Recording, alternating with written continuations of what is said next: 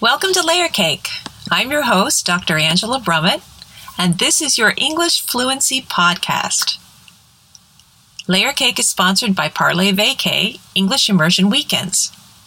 Build your English fluency online and in person at beautiful and relaxing destinations. Yeah. Layer up your English. You can listen to Layer Cake on your favorite podcast app or go to parlayvacay.com/layercake. where you'll also find podcast notes, more about our guests, and learn all the new vocabulary and phrases in the content of our show. And with that out of the way, let's get started.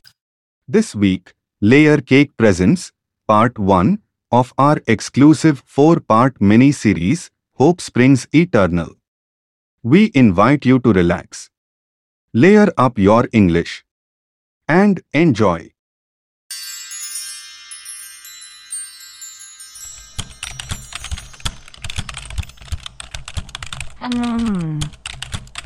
Let's see. This is... Oh, you're here. I guess I just lost track of the time. I'll have to improvise. Lucky for me, English is my native language. Hi, Dr. Brummett, and hello to all the Layer Cake listeners.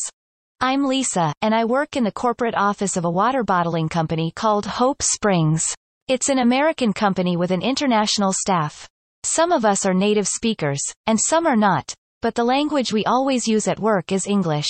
My role is in human resources, better known as HR. It's my job to hire, fire, train, settle disputes, and plan social events for the employees. Dr. Brummett said it would be good for me to wear a wire, so you can hear what I do.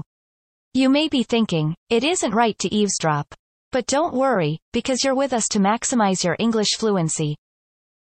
Some of the employees are having lunch in the break room, so I'll take this opportunity to get some feedback about the party that we'll be having next Friday. Max, in accounts receivable, just graduated with his MBA, which took him just 8 years. Well, I know that's too long, but I'm afraid he attended only part-time. Everyone loves Max, and we all want to both congratulate him and show him our appreciation by surprising him with a celebration. There's just one rather delicate matter I have to sort out first. Okay, ready? Let's go.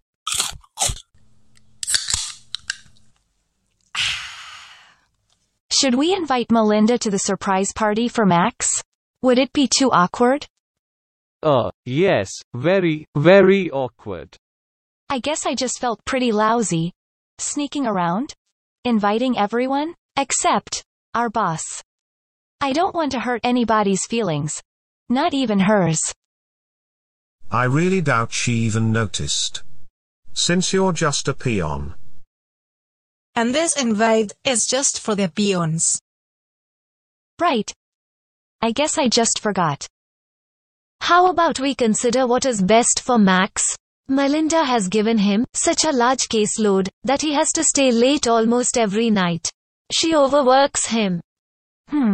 Those are excellent points. You said something about feelings. But she doesn't have those. She's the ice queen. Not to mention, nobody wants her there. That does seem to be the gist. Why would we invite our boss to spy on us? Are we gluttons, for punishment? That one hadn't crossed my mind. Okay, all good feedback. Thanks. See, I've got my work cut out for me. I guess I won't be extending an invitation to Melinda. Moving on, it's time to think about the next challenge.